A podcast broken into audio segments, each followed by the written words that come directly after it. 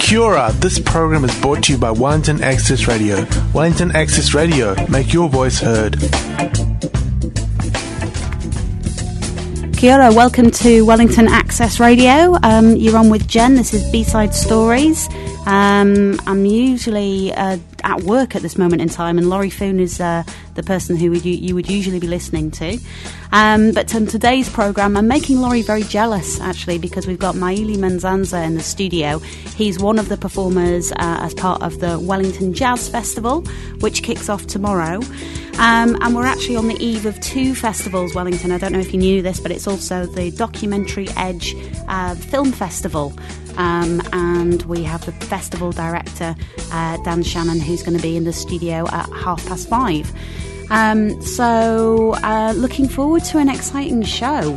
Um, and also going to play you some uh, fantastic music as well. Um, I've found a new band. They're called Maribou State. I'm very excited about them, so I'm going to be playing some of their latest album. It's called Portraits, and that's uh, a bit later on in the programme. That's a bit of a nod towards the Jazz Festival, which incidentally has got 100 gigs over the next five days, which I thought was quite impressive.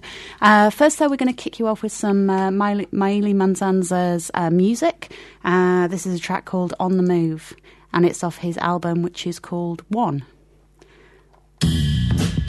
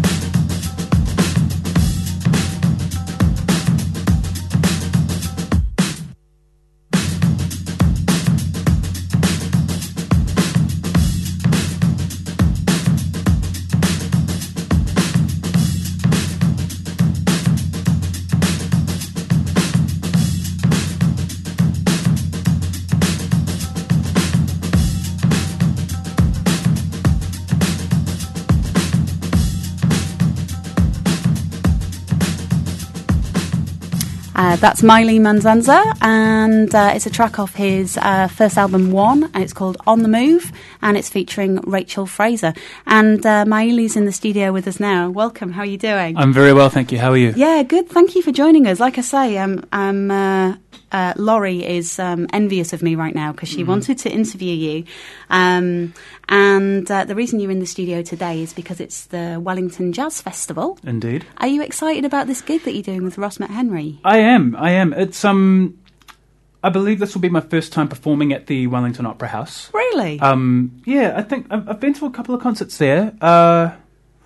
Yeah, no, it is my first time. I've done the Michael Fowler. I've done St James.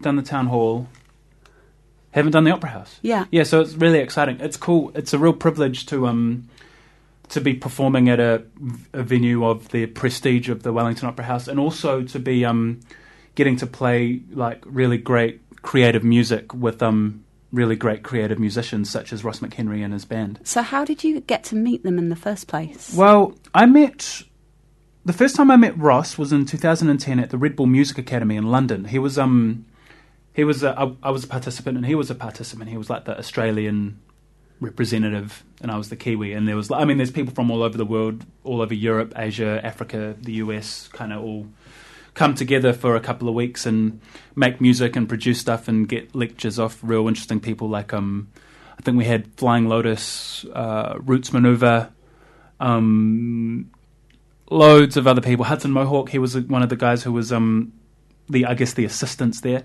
and there were like too many people to name and be too like you know I don't want to be all self conscious about name dropping and stuff. But anyway, heaps of those really are good names people. to be dropping though. That, yeah, that's yeah. you're in good company. And um, we, me and Ross, kind of bonded.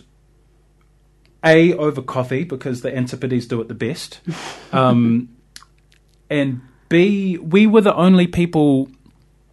Well, uh, I think uh, uh, I think we were the two people there out of like the 30 other participants who were instrumentalists first. Like lots of the other people there were um, producers or beat makers or vocalists who, who maybe played instruments a bit, but it was in service of their production or their songwriting. And me and Ross were, I guess, the more musically trained people on our instrument. And so we kind of, you know, we bonded as far as like being able to have like easy jam sessions, and we kind of thought of music in a in a similar way because of that. Because I guess we were both we both had a deep interest in hip hop and electronic music, but we're also schooled in jazz and um, theory and improvising and stuff like that. So we kind of we we connected. You were on common ground. Yeah, yeah, we were on common ground there. Yeah, and um, I think maybe so that was in 2010, and I think in later that year or maybe 2011 he emailed me about this project he was wanting to put together with a bunch of um a bunch of composition new compositions that he was writing and he wanted to bring me in as well as uh, Mark de Clive Lowe who's um, an amazing New Zealand expat now living in Los Angeles who's a great keyboard player producer beat maker um, one man band extraordinaire as well as um, Adam Page who a lot of uh, Wellington listeners will know because yeah. um, uh, they're both uh, Adelaideans Ad- yeah. Adelites? Well, Ad- uh, Ad- Adelites is great. If it isn't the name, then it should be. Yeah, okay. So they're, Yeah. they're both from Adelaide, so they, they've known each other for a long time, as well as um, a group of other Adelaide-based musicians who Mhm. Ross has been working with. And um, I guess his his whole concept was like, like we have all our influences. Like we we all know jazz, we all know hip hop and soul and electronic music and Afrobeat and contemporary, but we kind of like these are our influences, and we want to. We don't want to like not acknowledge them, but at the same time, it's time for us to like make our own rules. You know, this this is this doesn't need to adhere to any preconceived um, notion of what music is supposed to be. So it can be we can go to grooves which reference whatever style, whether it's a sort of Jay Dillerish hip hop thing or an Afrobeat thing or a maybe a more straight ahead jazz thing or a contemporary modern Brad Mehldauish thing, whatever. It doesn't matter, but we're just playing these are the compositions and we're kind of playing with our instincts and um, just trying to be in the moment with them and take them where it goes and kind of whilst we know the rules, like don't be afraid to just throw out the rule book. You know, but what I you mean? kind of have to know the rules in order to be able to do that, right? Yeah, You- yeah, that's right. There's a lot of there's a lot of um, very creative people who aren't very good. yeah. There's there's you know there's a lot, a lot of like you know you, there's a lot of uh, You can get Con- away with a certain amount, I reckon. yeah yeah. I mean like, you know there's a lot of like like a lot of contemporary music or art which is creative, but not you know they're not either they, they don't have the facility to go beyond the, you know they're limited by their lack of technique or lack of knowledge and that's not necessarily a bad thing as uh, you know as long but i think i think there is something in the value of being able to execute a move Yeah. so like you can play sloppily or simply or out you know out of the box in some way, but don't let it be because you're um out of out of like being limited in technique. Yeah. you know like, what I mean? Make it a choice. Like yeah, yeah, yeah. So you're consciously whatever move you're doing, you're doing it consciously, and and and bec- but because you're playing something which is sort of off time or sloppy or out of kilter, which is great. Doesn't you know you've got to be able to nail the fundamentals too, Mm. and I think I think that's one of the great things about working with Ross is that he can play anything that he wants on the bass. He knows anything about music theory or harmony or rhythm, but his writing is um or his playing is very intuitive, and he can he knows the rules, but he's not he's not restricted by them. If he wants to play something which is out of kilter or like going between different time signatures or or something really simple, we can do that, and it's cool. It's just music. So how does it work? I mean, with the show that you've got on Friday for, for the Wellington Jazz Festival, Mm-hmm. Yeah. have you been involved in composing the mu- music st- together with Ross, or Um, is it, or is are we talking about jazz where a lot of it is improvised? So you've got a framework, but you kind of doing your own thing. live? Uh, both, in a sense. I mean, Ross is definitely the composer of the music as far as like, here are the chords, here's the melody, here's the form, here's the the general vibe. But one of the things which is again so great about working with Ross is that he's not he's not an autocratic or a um, totalitarian kind of leader. He's a very um, I, I guess I guess I would call it democratic socialism with a splash of anarchy. so you can, so you know he's he is the leader. He sets the agenda per se, but everyone within the group has a say and is able to voice. Like, if, but if we're talking about even if we're talking about like before the rehearsal, like okay, we what if we approach this tune? What if we change this bar to some other time signature and that might make more sense going into the next section or something and he'll be like okay cool yeah that makes sense as opposed to being like no this is This is how it way is. rigid Yeah. And also musically like because what he wants part of his vision and part of what makes him such a great leader is that his vision involves the musicians that he picks being himself being themselves Right, so yeah. so, I- so a lot of the strength of it is that he's picked the right guys who he wants, and they can be themselves naturally, and together organically, it makes something which is uh, stronger than the sum of its parts. yeah. So what kind of show can we look forward to? Can you can you put it into words? Um, it's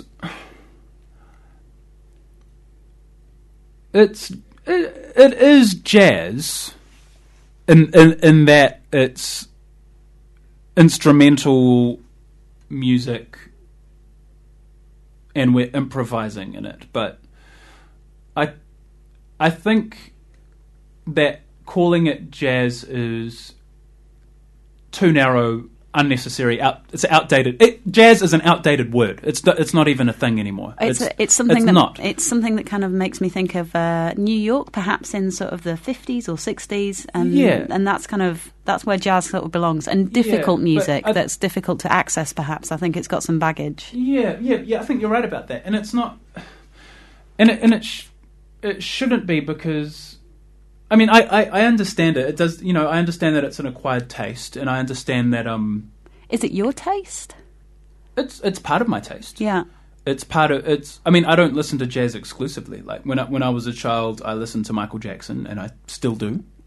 And you know, I listen Favorite to Michael Jackson song? Uh, Just to take it to a completely out. different place. Um, Probably,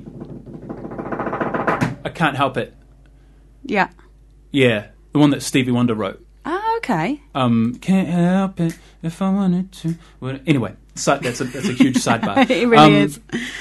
But yeah, so back to the so, jazz. So I think, and and I think Ross would agree with it too. That to call it jazz, a is bad marketing, and b Mm. it does a disservice to what the music actually is because we draw from we draw just as much from Jay Dilla or Flying Lotus or Ravel or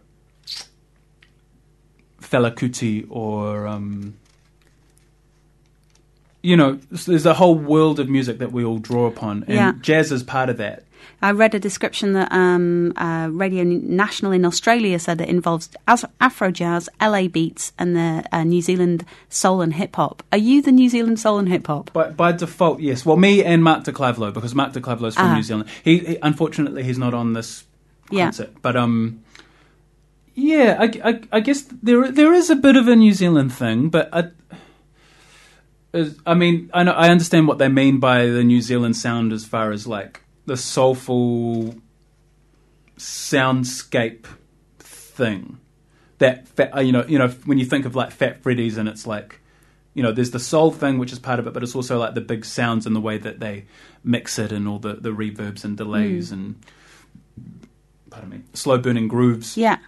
that um so that's kind of that's kind of in there a little bit but i don't know. I, I, again i think that's too narrow a reference point either because i like i while mark de Clive-Lowe and i are both new zealanders we're not really we're not really in the new zealand sound that much. I think i think both of us and as well as ross have a more um, not that we like when I think New Zealand sound part of it's like the reggae thing Yeah. and I uh, that I I get it and I and I love reggae but it's not uh, I wouldn't call that one of my major influences as much as jazz and hip hop and stuff are so I'm not I'm not I'm not even sure where I fit into that as far as being placed in the New Zealand yeah. Sound. And I, and I, in fact, I, to be honest, I don't think I really fit in here. So where do you fit in? Because it sounds like you've got quite an international career. We should also mention that you you you're about ten, really, aren't you? You're quite young. you know, you at the beginning of the interview, you talked about all the different experiences that you have, and I remember um, the first time I saw you play was I think it was about 2007, and you were with Electric Wire Hustle, and that's the first time I saw the band. And Right. It was with Steve Spacek, and it was downstairs at the Good Luck Club. I don't know if you remember that, but I was, oh yeah, yeah? yeah, yeah, yeah. yeah I remember it was a gig. fantastic gig. Oh, thank you. Um, yeah, it was it was brilliant, and um, I've kind of followed your career since then. Yeah. You've kind of since split with Electric Wire Hustle. You've Mm-hmm. done your solo stuff. It seems to be you have a more international sort of musical career now. Is that is I- I that think- how you see things? I think that would be fair. I think I, I definitely make a lot more money per show outside of New Zealand than I do in New Zealand. Which which uh, which might be I think is not an uncommon thing as far as um you know you're you're an international artist that's more of a like if I go to Australia or Europe it's more of a no, I'm not. I don't live there, so I'm not just always there. So it's more of a novelty. Yeah, or yeah. Not, not novelty, but you know, it's more yeah, of something unique fresh and new. Absolutely, yeah, yeah, it's a unique thing, Yeah. so I pro- there's probably higher promoters can charge more money for me in Australia or Europe or the states than they can here. Um, There's also the quality Yeah. of your work as well, because you're an awesome drummer. And I Thank heard um, um, Ross McHenry describe you as, I think he said you were the best drummer that the Southern Hemisphere had produced, um, which is I, I'm not, I'm not going pretty cool, right? that, that, that's a very, it's a very nice thing of Ross to say. I don't think I don't I don't think I would call myself that. Um, like when I when I think of drummers, I like look up to like there'd be Roger Sellers, who was one of my one of my teachers, who was a great um, jazz and bebop drummer who still plays regularly at the Lido, and he's you know his sense of time and touch and sound is impeccable, and it's kind of when when I when I see him play, and I, I don't get I haven't seen him play in a while now, but when I was a, when I was a child and kind of studying with him and watching him play, there's there's a sort of an effortless mastery that he has with what he does, and and I think that's something that comes with time and wisdom and experience, really. And I, while while I'm stylistically different to him, and I'm work, I guess, you know, going going my own way as opposed to trying to be just like Roger. I think as far as the aspects of um, just the fundamentals and general vibe, I I definitely tip my hat to him. Um, Lance Phillip as well, who was another one of my teachers, who's um he's a, an amazing reader and he can he's he's an amazing session musician in that he can fit into any kind of style and be right in it like regardless of whether it's like sort of musicals or playing on like Dancing with the Stars or jazz trio stuff, or like there's this amazing recording of Lance Phillip uh, with uh, John Psathas's um, uh, View from Olympus album, where he's playing with Joshua Redman. It's a really big, intense, epic, and oh, and the New Zealand Symphony Orchestra as well. Big, Mm. intense, epic thing, and he slays that. So, you know, I t- have to tip my hat to him too, or maybe someone like Darren Mathiasen, who's um plays with Shapeshifter and Holly Smith and pretty much every R and B singer in the country, who's um got an amazing sense of time and you know he, he's, he can like you know he can get around the drums as good as like anyone, but when it comes to the pure meat and potatoes thing, he's just got it so solid, and you know I have to bow down to that too. And I, I could go on and on and on and on. it on. sounds like you're in good company. Um, we uh, we should actually play some of the music. Um, Yeah. So you, I think you've recommended uh, Griffith Park. Is that Yeah, right? yeah, Tell yeah. us about this track. Um, it's, a, it's just a cool track. I think I think it's a good gateway to Ross's music because it's it's got the the jazzy-ish elements, but it's still kind of groovy and Yeah. Stuff. So let's start with that, and then maybe we'll go a little deeper and darker. Well, that sounds good. Well, thank you very much, Molly, for joining us, and we wish you the best with your Wellington Jazz Fest experience and the show that's coming up on Friday this week. Thank you.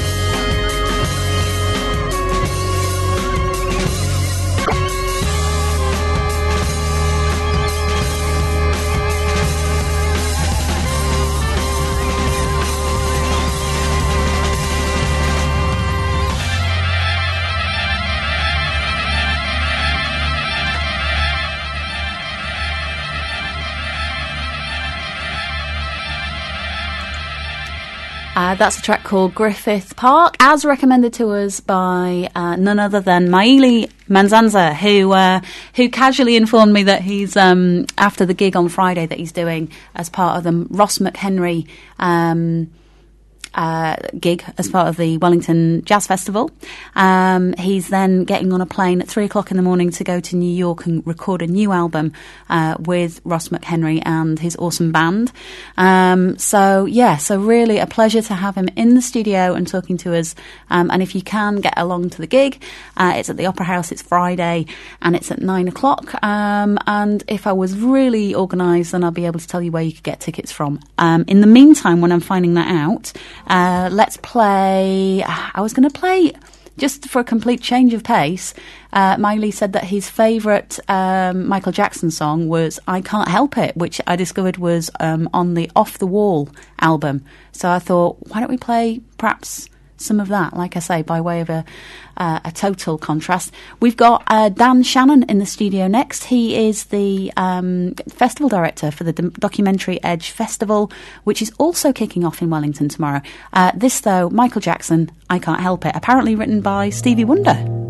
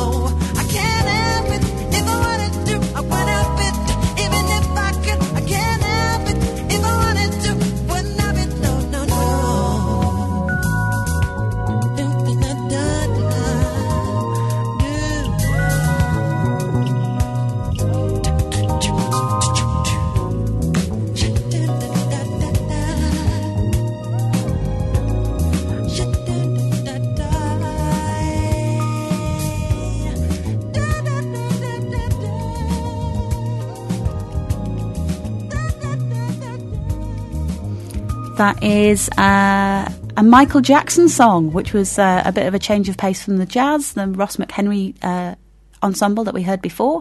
That is I Can't Help It, and it's um, Myele Manzanza's uh, favourite Michael Jackson song. Uh, if you do want to buy tickets to his gig, um, you can find out more at jazzfestival.co.nz, and the festival starts tomorrow and runs till the 7th of June. Uh, now, we're on the eve of two festivals, and the second one, in order of how we've run the show, not in any other order, is the Documentary Edge Film Festival, which comes to Wellington as of tomorrow. And we're welcoming Dan and Alex into the studio. Welcome, how are you? Hi, Jane. Thank you. Great, thanks. So, um, you are both festival directors. Yes, yes. Um, We speak together too. Yeah. Uh, Is that because you work very closely together? Yes. So you're continually in stereo? We're both the co-founders of the festival, so we have worked together for over 10 years. So yes, we are quite in sync with each other. Wow. Is it the 10 year anniversary this year? It is, and we are celebrating 10 years. It is a milestone, and we hope that we can, you know, enter the second decade of the festival uh, with a big bang Yeah. and, and lots of people, audiences coming and celebrating with us this year. Yeah. Um, so, can we just take it back then and just talk about how did it begin? So, are you friends from way back? You really into film? How, how did it start? um, we were both filmmakers, and we got together and we lamented about the fact that New Zealand really needed to have more documentary support. Um, I'm a drama director and he's a documentary director, but we both recognize that New Zealand's a small community, and for filmmakers to actually do any good, they need to be able to work across different genres and platforms. And because there was such a glaring deficiency in New Zealand in having a pure documentary festival, we thought it would be a really great idea. All major cities around the world have major documentary festivals, and New Zealand shouldn't be any exception. So we, we got together and we kind of said, okay, uh, here's what we're going to do, and we got on and do it and did it, and you know, 11 years later, we're kind of here. That's um, I like the fact that you managed to cut that down for me, like ten years into like a really bite-sized chunk. That's what documentary directors It's all need about, to do. yeah, it must be right. Um, so tell us about the festival that we're coming into just tom- tomorrow. Um, you, you mentioned just before we went on air that you've got some people who are coming into town specially. Can you tell us about those those directors? Yes, we are very fortunate to have a couple, uh, quite a few f- uh, international filmmakers visiting uh, Wellington this year. And the opening night film is Sweet Micky for President. That's tomorrow at 7.30 at the Roxy Cinema. And Karen Rachtman, the producer of the film, is with us. And we will have a Q&A with her after the film. This particular film looks at Haiti post earthquake, and Pras Michel from the Fugees, who is in the film and also produced the film, was running uh, his uh, friend uh, Michel Michel Ma- Martelly. Martelly for president of Haiti, and it's all about the political campaign and, and how Yeah. they got together to to run this. And actually, uh, Sweet Micky won. Yeah, and Sweet Micky is a bit unusual because he's actually a rock star and he wears diapers and he's a bit of a cross dresser. So Haiti really needed a change, and Pras Michel uh, helped uh, Sweet Mickey on a campaign against his bandmate, uh, Wyclef Jean. That is just a, that is a truth is stranger than fiction story, Yeah, isn't it? Yeah. so how did Karen get involved in, in making that film? They, they approached her. She she is uh, coming from a music uh, production uh, background, and Ah. they uh, and and that's uh, was her film projects to work with uh, Pras. She's a good friend of Pras, and Ben Patterson, the director. They found each other, the three of them, and they, the three of them put the whole thing together. The film uh, premiered at uh, Slamdance and just screened at Hot Docs, and now, you know, we are the first country outside uh, North America to show the film, and they, they they're loving being here. And incidentally, Ben Patterson won Best Director uh, in our international competition. Cool. Here. So that's um. So that you've got lots of firsts, and you've got lots of exclusives. We do, we do, and another exclusive is the film that will play right after the opening night film at nine fifteen tomorrow night, which is The Desk, which is Andrew Goldman's film about his encounter with Paul Henry in the U.S. when uh, Paul Henry was fired from TVNZ and was looking for something to do, uh, and and Andrew Goldman was a journalist, a New York Times journalist, and he was fired from the New York Times for his provocative uh, interviews, and the two of them somehow met and and decided to make a short film, and this film is about that.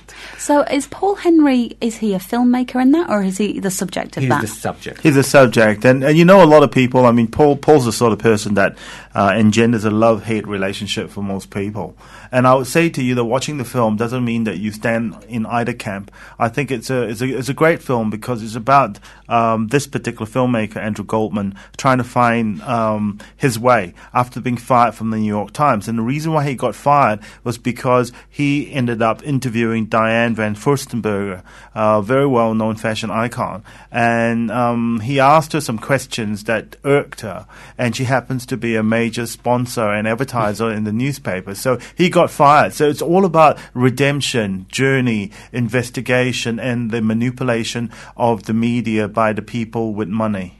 That sounds fascinating and very relevant to our times as Oh, well. absolutely. Um, yeah, we- very much so. And also, uh, another addition to it is the whole social media because it- it was a lot of tweeting going around back and forth, and, and the whole uh, how social media affects mainstream media these days, and Yeah. the, the lack of depth in reporting and in, in, in reaction to, to social media tweeting or Facebooking.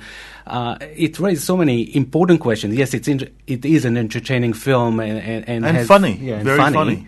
but it also has a serious message. Uh, Yeah. So Andrew, you know, and I must also uh, add that those international filmmakers are just here for their first screenings.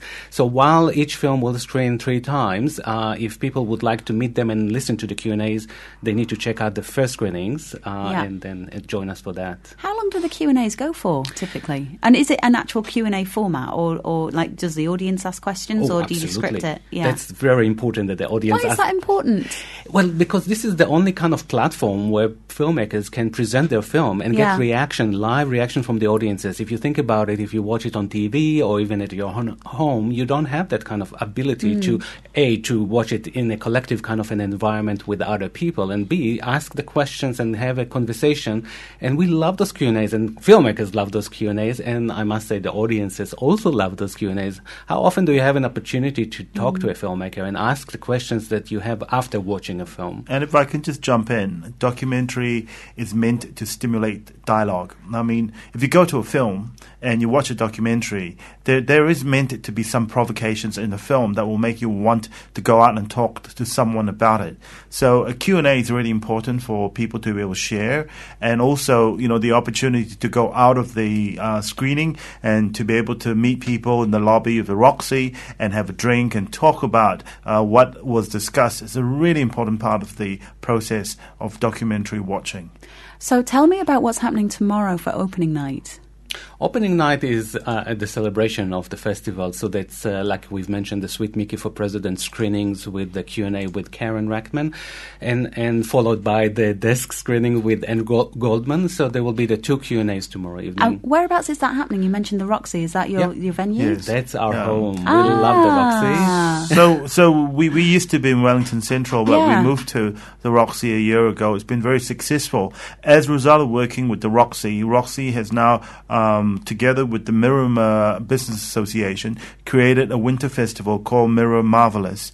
So over this period that we're there, they're holding a whole lot of musical events, um, more talks, uh, more exhibitions, and the community is getting together. And on top of that, on Thursday, we have what is known as a Screen Edge Forum, which is open up to everyone, and they can join up. It's a forum where we're bringing in filmmakers to talk about their craft and talk about issues and to meet and network with each other.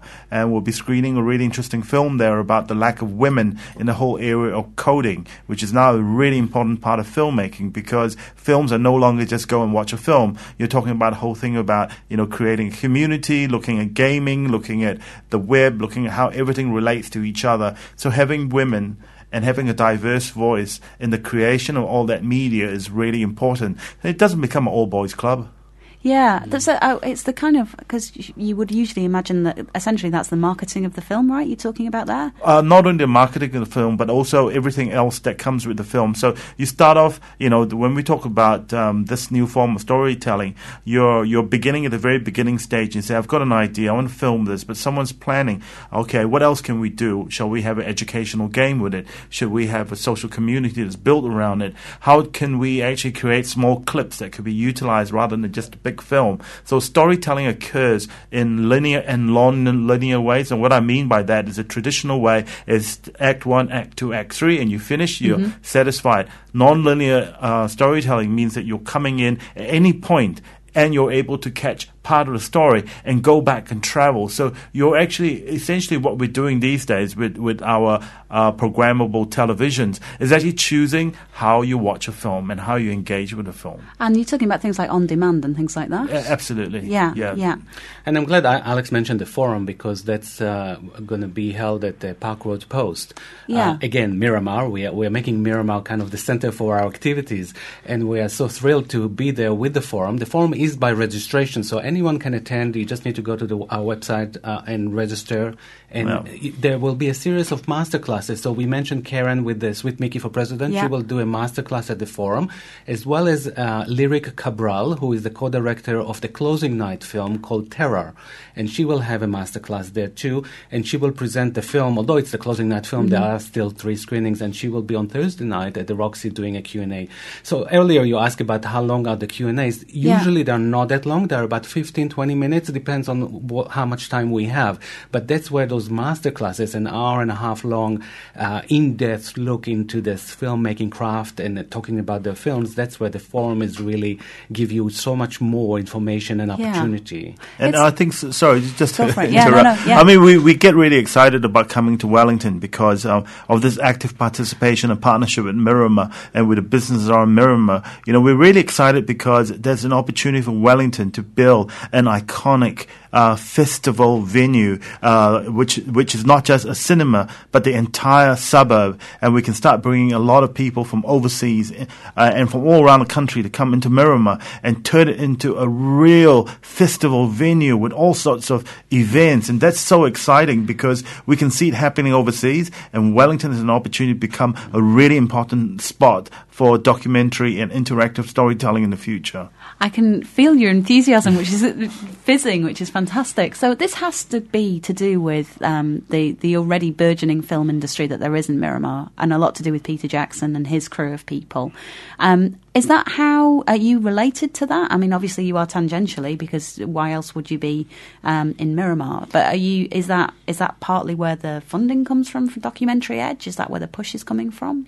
We we don't um, we we partner with with um, the various businesses there. Yeah. Um, currently, the funding isn't coming from Miramar businesses. We're just working with them. Yeah. I mean, the intention is in due course that together with Miramar, we would make um, application to say uh, Wellington City Council, to Wellington Regional Economic Development Association, to to try to build it so that it's not uh, an event that just comes in for a couple of days, but it's something that becomes something more. Yeah. Um, we work very closely with the the BID, the Miramar uh, Business Innovation District. Um, and obviously, um, the um, there's a lot of support from Park Road Post and and Weta and all the uh, different businesses there because they can see the opportunity. Yeah. They, they they can see an opportunity to create a festival town. You know, which would be amazing. Yeah, absolutely. And they've Yeah. got the Roxy as well, which gives you the Yeah. venue for it. Um, we should take it back to the festival. So you've got people coming along to. to so we should say actually, um, if people want to find out more about if they want to come along to the masterclasses that you've been talking about, uh, then your website, according to the internet browser I have in front of me, is documentaryedge.org.nz. Um, so you can get along there and find out more. Um, tell us a bit about, more about the, the films. We talked before off air that um, you're not allowed to uh, mention your favourite child or favourite film, um, but perhaps you could tell us about maybe the most challenging film or perhaps the most um, surprising film when you were making your selection. Right. I mean, making the selection is is always a difficult process. We we're going through hundreds of films uh, each year and selecting. We have 56 in this year's festival, and narrowing it down to 56 is not an easy task. Um, but we looking into having a diverse program. There's so many types of documentaries too. Some that are light and entertaining, some that are more serious and heavy topics, uh, and also different styles of filmmaking. So. Um, it's i think when people go through the program whether it's online or get the booklet and read it there is something for everyone. It's uh, we, and we do encourage people to take the time to read about the film and decide what is it that appeals to them. Some people when they don't know what to choose from all of that my recommendation is just go and see anything because anything you're going to see will be good will be great and and will touch you. So what may be my favorite may not be someone else's favorite, but there is something there for everyone. And we had the awards. We can mention a couple of the winners this year, Mm-hmm. and, and including a New Zealand competition, which is really important for us. So the be- the big winner this year from the New Zealand category feature was a film called The Day That Changed My Life, which is about the Christchurch earthquake, and it won the best New Zealand feature, best New Zealand director, and best New Zealand uh, editing uh, three awards, and it's about a person on the ground on the sec- 22nd of uh, February 2011 uh, at at the earthquake. So we've seen some films about the earthquake before, but this one was really the one that shows the footage from the ground, from different kind of footages that they collected, the filmmakers collected, and it's so emotional, it's so touching. It's you really feel you are there at the earthquake with with the people on the screen and that's just one example. And um, the best international winner was a film called um, Something Better to Come, which looks about Russia and a group of children in a in a, an outskirts of uh, um, Moscow, and the filmmaker followed them for 14 years, and and that's I think some another. Uh, example how documentaries, you know, documentary filmmakers do take their times to follow their subjects, to tell their stories. It's and a stunning film. Uh, Hanna Polak is an award-winning filmmaker, and she uh, we're so happy she won another award in our festival. And the list goes on and on. I mean, we can be here all night talking about those yeah. films. Well, we have got we've got six minutes before the end of the show, and I'm sure there's like a couple of minutes of parliamentary questions or something in there as well. Um, we I just wanted to ask about your backgrounds because you're clearly passionate about the Documentary Edge Film Festival being in Wellington in New Zealand. You do not have Kiwi accent so much. How did you arrive in New Zealand, and, and why is the New Zealand Fil- Film Festival so important to you, or the film scene here? Um, I came to New Zealand in 1978, Yeah. so I'm probably as Kiwi as they come. Yeah. Uh, my accent's probably because um, it, it's a hybrid of just about everything because I worked in so many different parts of the world as part of my OE. You know, I lived in Hong Kong, I lived in Brussels, I picked up bits and pieces from everywhere, come back, and, you know, this is exactly what it is. I come from Southeast Asia originally. Um, I'm trained to be a lawyer, I'm a media lawyer.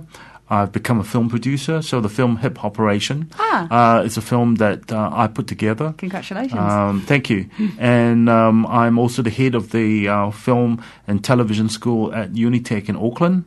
Um, but I'm a filmmaker, first and foremost. Together with Dan, uh, we are documentary um, New Zealand Trust directors. I'm passionate about um, Wellington uh, because I think that Wellington has an opportunity uh, because of the partnership that we have with Miramar to grow something really, really special. Um, I'm passionate about documentary because I think documentary is really important. If we don't have documentary, who do we know? Uh, how can we tell who we are? Because we need to look back at who we are. We need to look at who we are today, and we need to look at where we're going. And documentaries provide you with a true life account of that, so that we can figure out our our identity and as a nation. I think it's really important that we figure this out because we're so far from the rest of the world. We we need to have our identity very clear. And to add uh, to just what Alex said, uh, the fact that we don't have a public television service anymore here in New Zealand is quite um, sad to begin with, because that's where the home for documentaries in many countries. Uh, so we feel now that even the uh, the existence of Documentary Edge Festival is much more important because quality documentaries don't find their way anymore to the t- to the television, and it's really hard to access them. So we are providing an access to quality material that otherwise will people will not be able to see. And you are from? Well, it doesn't matter. You know what? It doesn't matter where I'm from because I. You're in New Zealand. Yeah, we we all You're Kiwi. born somewhere. I mean, I've been Yeah. here for 12 years. I traveled and, like Alex, lived in different places. My accent is a mix of different countries. Mm-hmm. Uh, but you know, we I am a New Zealander now. I live here. I'm passionate about this country and and about our filmmaking, uh, c- you know, community here and and storytelling. It's all come to storytelling. We need to tell our stories. The world wants to hear our stories. And we, that's why we have the Documentary New Zealand Trust to encourage filmmakers to tell our stories and to have the festival to mm. showcase. you know what? What's fascinating is that a lot of people say America is the land of opportunity, where refugees and immigrants and people looking for a better life would go to. I would say that New Zealand's become that. Because if you look at the nu- number of people that come from overseas, the diversity and the number of people from New Zealand that's traveled and come back, we are sitting in a huge melting pot, and we have the opportunity of shaping New Zealand to become a really uh, incredible country, provided that we all can figure out what who we are and where we're going. And I think that's the importance of documentary is actually, you know, being able to reach out to each other and build bridges so that we can figure that out. It's been fantastic to have you on the programme and fantastic that we're all part of the same country. Um, so it's been great to have you on Access Radio. Um, I'm going to give people that uh, web address again, which is documentaryedge.org.nz. I hope you have a fantastic um, festival. It sounds like you will. And um, looking forward to the next 10 Yeah. years. And, And, and there's an app as well, by the way. Uh, so if people Smartphone. are trying to figure out how Yeah. to get to us, they Ah. can look through the smartphone and look for our, our app. Uh, whether it's an app, you know, whether you're on on Yeah. I, iPhone or whether you're on a smartphone, uh, it's fine. You're ahead of the game. Yeah. Uh, we're going to play out because you mentioned the um, the opening night um, film. I'm going to play out with uh, another Fugee, the um, uh, Lauryn Hill. So this is uh, Everything Is Everything, um, and it's by uh, Lauryn Hill. Thanks again for coming into the program. Thank you, Cheers. Jen. That